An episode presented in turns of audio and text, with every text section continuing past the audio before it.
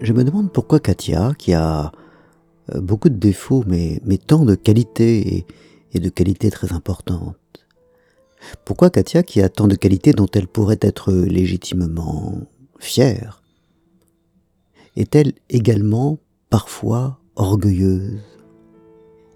Pourquoi dans certains domaines est-elle fière et dans d'autres orgueilleuse? Et en quoi consiste exactement la différence entre les deux? Non seulement qu'est-ce qui la motive, mais en quoi exactement est-elle en, quoi est-ce que je la perçois? Ça n'est pas facile, même, même si ça saute à la figure. Parfois c'est de la fierté et, et c'est magnifique, et parfois c'est de l'orgueil et, et au contraire c'est gênant. Il y a dans la différence entre les deux des, des choses relativement faciles à percevoir. On, a l'impression dans la fierté qu'il y a plus euh, d'autonomie, plus de, de rapport à soi-même, alors que, que l'orgueil suppose presque nécessairement un, un rapport à l'autre.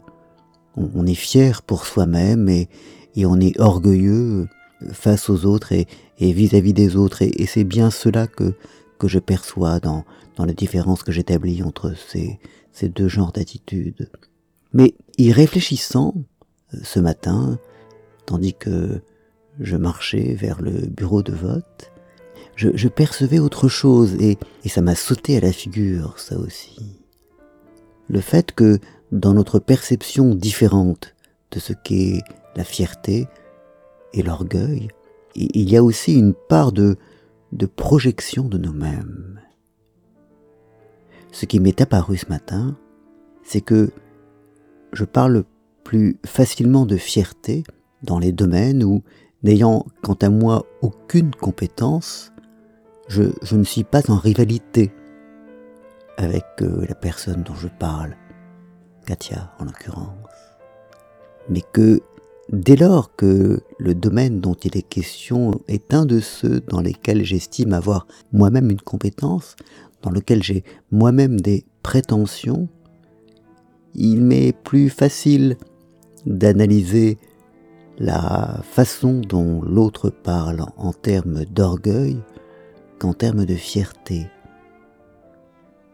En, d'autres termes, fierté ou orgueil ça n'est pas seulement l'attitude différente de la personne, l'attitude objectivement différente de la personne dont je parle, c'est aussi le rapport que moi-même j'entretiens avec la compétence qu'elle s'attribue.